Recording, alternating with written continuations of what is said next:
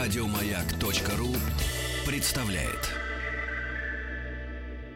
Блу-блу-блу-блу,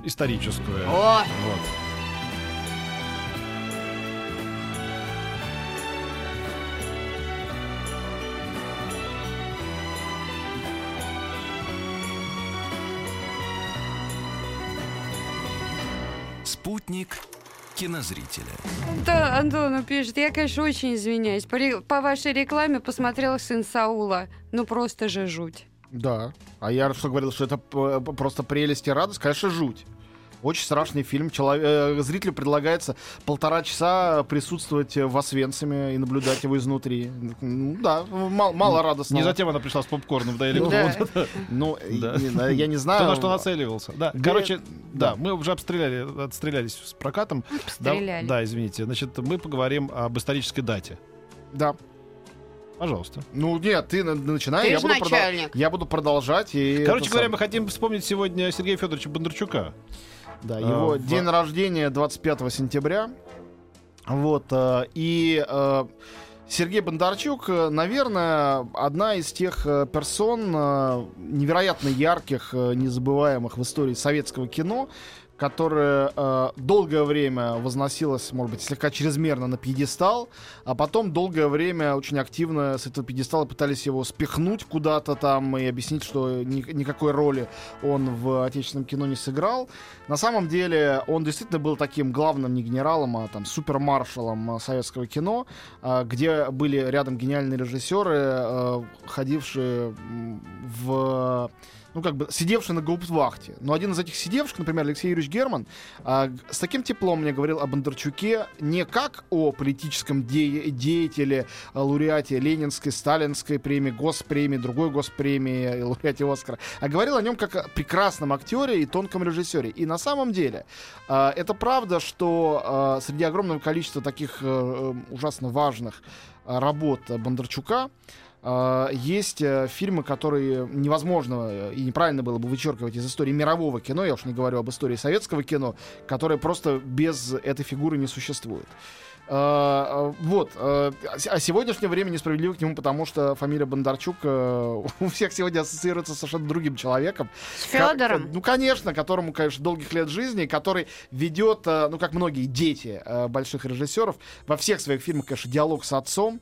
А, До какой степени они сражались за родину, прорастает э, через каждый фильм Федора Сергеевича, что я вот очень жду его новый фильм «Притяжение», он про инопланетян, и я надеюсь, что там уже не будет вообще ничего от наследия отца, то он полностью психологически от этого освободится. А, Вот, э, э, потому что пора. Он человек взрослый, талантливый, популярный и так. В общем, что сказать про э, э, Сергея Бондарчука? Наверное, просто было бы правильно э, перечислить э, какие-то наиболее значительные его работы, потому что их очень-очень много. Я не знаю, Петь, с чего начать? С актерской его судьбы или все-таки поговорить о немногочисленных, но тоже очень важных режиссерских работах? Я бы Ну, с актерской Ну да, ну, судьбой. собственно, вот он э, был еще обласкан э, Иосифом Виссарионовичем Сталиным, сложно Да. это понять, когда он сказал, это сыграл народный артист. Он сыграл э, в фильме э, Тарас Тарас Шевченко, Шевченко. да, да. Ему было там 20, сколько ему было? 30, 20, сколько Ну, во-первых, давайте не будем забывать, что это была не первая его роль. А, а, нет, самое начало, самое первое, что мы скажем, что в отличие, например, от э, членов, как сейчас говорят, клана Бондарчуков, семьи Бондарчуков, Сергей Бондарчук э, э, сын крестьян, Он не был из села Белозерка, клана, да. Он э, э, провел детство в Таганроге, учился там э, э, в школе, потом в Ейске, потом поступил в Ростовское театральное э, училище, потом он начал работать как актер, и потом он воевал, он фронтовик. Это очень важная, мне кажется, деталь биографии для каждого человека, который был на войне. Это всегда накладывает очень важный отпечаток на э, творческую именно биографию, не только на какие-то человеческие качества. И затем э, гениальный э, гений не столько режиссуры, сколько э, педагогики и кастинга. Сергей Герасимов э, взял его, я думаю, в э, самый мощный актерский ансамбль всего советского кинематографа. Я вот посмел бы сказать такую вещь. Это фильм «Молодая гвардия». Можно, наверное, критиковать уже этот фильм и так далее, но какое количество актеров и режиссеров, если вспомните, некоторых, кто там снимался, начинали свой путь с небольших ролей в э, этом фильме. Ну, это не- по-актерски это шедевральный фильм, на самом- ну, в моем понимании. Да. Давайте просто перечислим, кто там играл. Да, конечно. Там от Мордюкова и... Фактически первый ряд э, советского кинематографа. Потом, А, ну, э, впоследствии. э, Да, значит, э, давайте. э, Значит, э, что такое молодая гвардия? Это Инна Макарова, э, немаловажный персонаж в жизни Сергея Федоровича Бондарчука, Нонна Мордюкова, Георгий Юматов, э, э, Вячеслав Тихонов, э, Тамара Макарова, э, Сергей Бондарчук, э, значит, э, Евгений Моргунов, Клара Лучко, э, уж- уже на самом деле начинает, начинает плавиться мозг. Вот ты уже весь вот. союз кинематографистов и перечислил практически. да. Нет, не, ну это, это действительно какой-то... Ну, там созвездие, созвездие актеров, которые, ну, э, я, я, я не знаю, маленькая была, я вот прям смотрела этот Они все фильм, мне фактически были. они Да, такие они- они- красивые, такие Да. убедительные. Они были все студентами. Вот, э, короче говоря, э, э, э, Макарова, потом Скопцева, э, значит, э, женщина жизни Бондарчука и тоже его коллеги в том числе. По книжке И- Александра Фадеева, я подчеркиваю сейчас. Фадеева. О, а ты говорил, Это что ты не, родственник. И уже, да, Знаю. теперь ему хочется быть родственником. Вот, и после «Молодой гвардии», значит, произошел тот самый Тарас Шевченко, и тут он стал сразу, редчайший случай, в 31 год, народным артистом СССР. самый молодой, по-моему, народный Да, артист. да, да. Народный артист СССР. Благодаря, э, значит, э, Сталину. Но э, уже э, в 59 году, то есть это уже оттепель, совершенно другая эпоха, Бондарчук делает... э, как, он дебютирует как режиссер. И делает картину, э, которая действительно стала его судьбой. Фильм «Судьба человека». И играет там главную роль. Он был один из тех э, не очень многочисленных актеров-режиссеров, актеров, ушедших в режиссуру, не стеснявшихся снимать самого себя в главной роли, и здорово при этом у себя игравших. Таких людей на самом деле очень мало. И это действительно одна из важнейших картин, э, говоривших об этой эпохе, об оттепели, о войне. Э, то есть э, картина, которая она победила на нескольких сразу фестивалях, э, и одновременно в Москве, и в Карловых Варах. э, Вот, э, и был лучшим фильмом года по опросу советского экрана. И на самом деле сегодня многое в нем кажется таким очень искусственным. Не буду говорить фальшивым, я так не думаю, но именно искусственным. Тем не менее, я когда его смотрел, я показывал своему сыну старшему, честно, меня в конце все равно пробило на слезы, потому что невозможно этому сопротивляться. Как в некоторых очень хороших голливудских фильмах, ты ничего не можешь сделать, хотя ты понимаешь уже вроде бы механику. И э, через... Русский солдат после первой не закусывает. Русский Да, солдат после это- второй не закусывает. Это правда, да. Не, ну там есть несколько действительно, в общем, не то что новаторских, но сильных, сильных очень ходов, которые... Да. э, э, Ну вот э, мы видим э, э, актера Бондарчука как человека, э, ну, такого самого правильного советского героя, которого можно придумать. После «Молодой гвардии» Мичурин, фильмы, «Повесть о настоящем человеке», «Кавалер Золотой звезды», прости господи, Тарас Шевченко, «Адмирал Ушаков» и «Корабли штурмуют бастионы». Вот. а, Ну, то есть, вообще, какой-то невероятный список. Только после этого возникают довольно неожиданные уже, но уже после смерти Сталина возникающие, э, неоконченная повесть э, Эрмлера и э, совсем необычная в этом списке, да, э, фильм «Отелло», который многие критиковали, конечно, по понятным причинам. Но, тем не менее, мне нравится, как там играет Отелло. По-моему, не хуже, чем Орсон Уэллс у себя сыграл Отелло. Э, вот. И потом уже, собственно говоря, э, «Судьба человека», 59 год, э, и э, Бондарчук в эту секунду становится не просто успешным, конъюнктурным, любимым генералиссимусом актером каких-то таких важных фильмов, но и действительно ведущим э, просто лицом, нельзя сказать режиссером или актером, лицом, персонажем советской кинематографии. И, э, конечно, именно поэтому ему поручают э, «Войну и мир».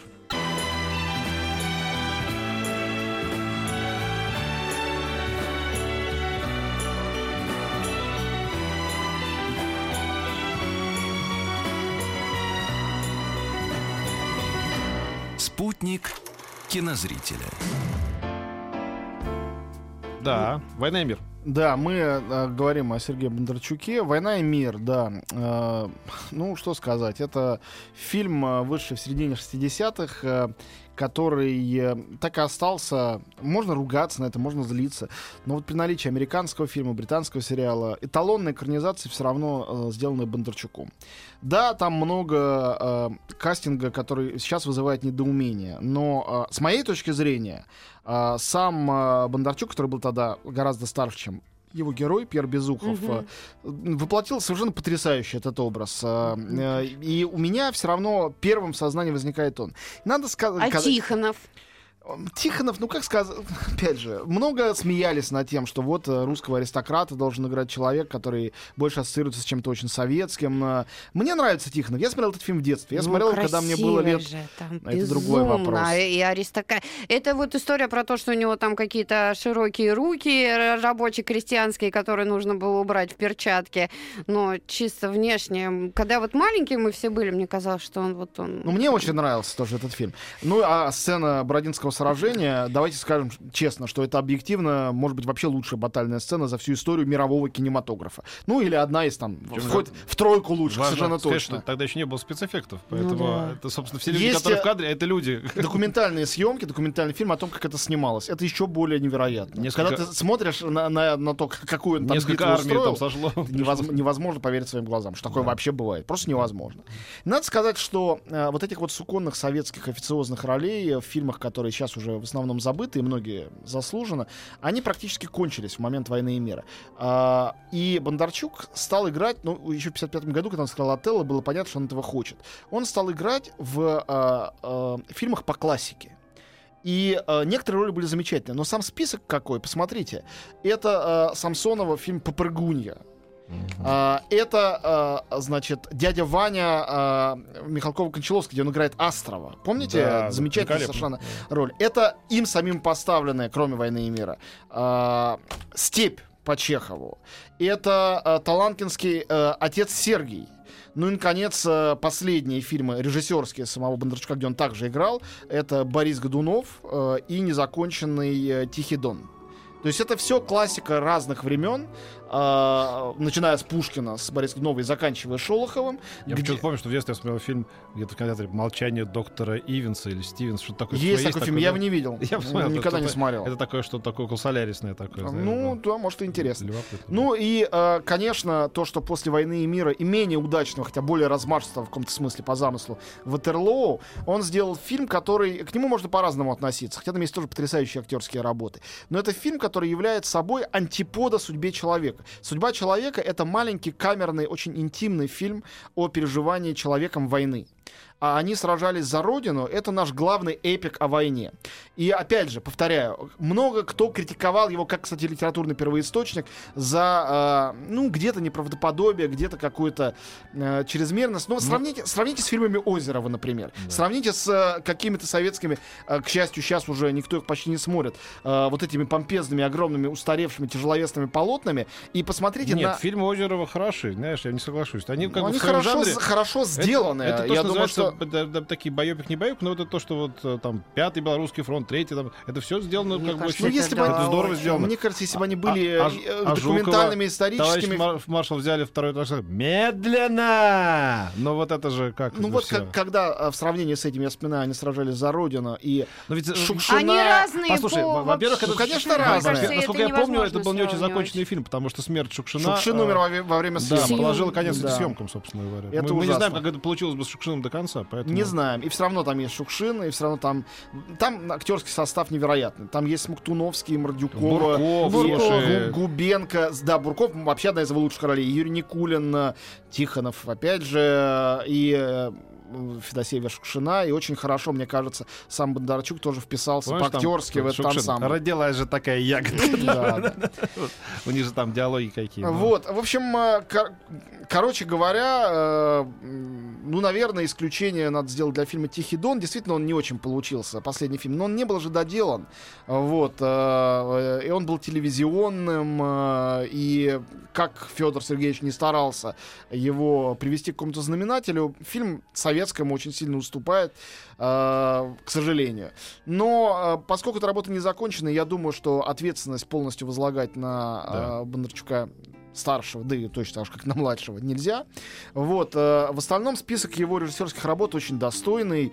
«Судьба человека», «Война и мир», «Ватерлоо», «Они сражались за родину», «Степь», э, ну, «Красные колокола» чуть меньшей степени, Борис Годунов. Все это э, большие, важные, значительные работы, часто и актерские, а не только режиссерские, э, которые почти всегда э, показывают нам масштаб личности, масштаб человека. И э, этот масштаб, который очень ощутим в той же самой судьбе человека, а там это важно, потому что главный герой, безусловно, мифологический там персонаж. При том, что это все приземленное, бытовое, все равно это вот отец и обретенный им сын в финале, да, э, человек, измученный войной, и человек, осиротевший из-за войны. Вот это слово «человек» даже в названии. Все это очень-очень важно. Все это и создает миф этой картины. Безусловно, картины, без которой изучать историю кино будет неправильным. А, да, можно сказать, что это а, совершенно другого рода кинематограф, чем там, не знаю, «Летят журавли» или «Иваново детство». Тем не менее, это фильм, мимо которого пройти невозможно. Вот, поэтому э, я рад, что у нас возникла эта возможность сегодня про Сергея Бондарчука поговорить и вспомнить эти картины. Э, я прям сам загорелся, думаю, что-нибудь из этого пересмотреть, когда приду. Люди были масштабные, чего уж говорить. Да, да. Сейчас да. таких не делают. А, ну, я не знаю, делают или нет, но это действительно очень масштабный персонаж, который точно Что не вписывается в какие-то... А Ну, что? Прям сейчас таких не делают. Ну, а просто не знаю, пока не делают, я не вижу. Ну, может, сделают сейчас. Сделают. Сделают еще. Пускай подрастут, да, Да. мы будем свидетелями этого. Но в любом случае, спасибо тебе. Приходи в следующий четверг или там- Стараюсь. Да, Приду, приду. про-. Про дуэлянт. Окей.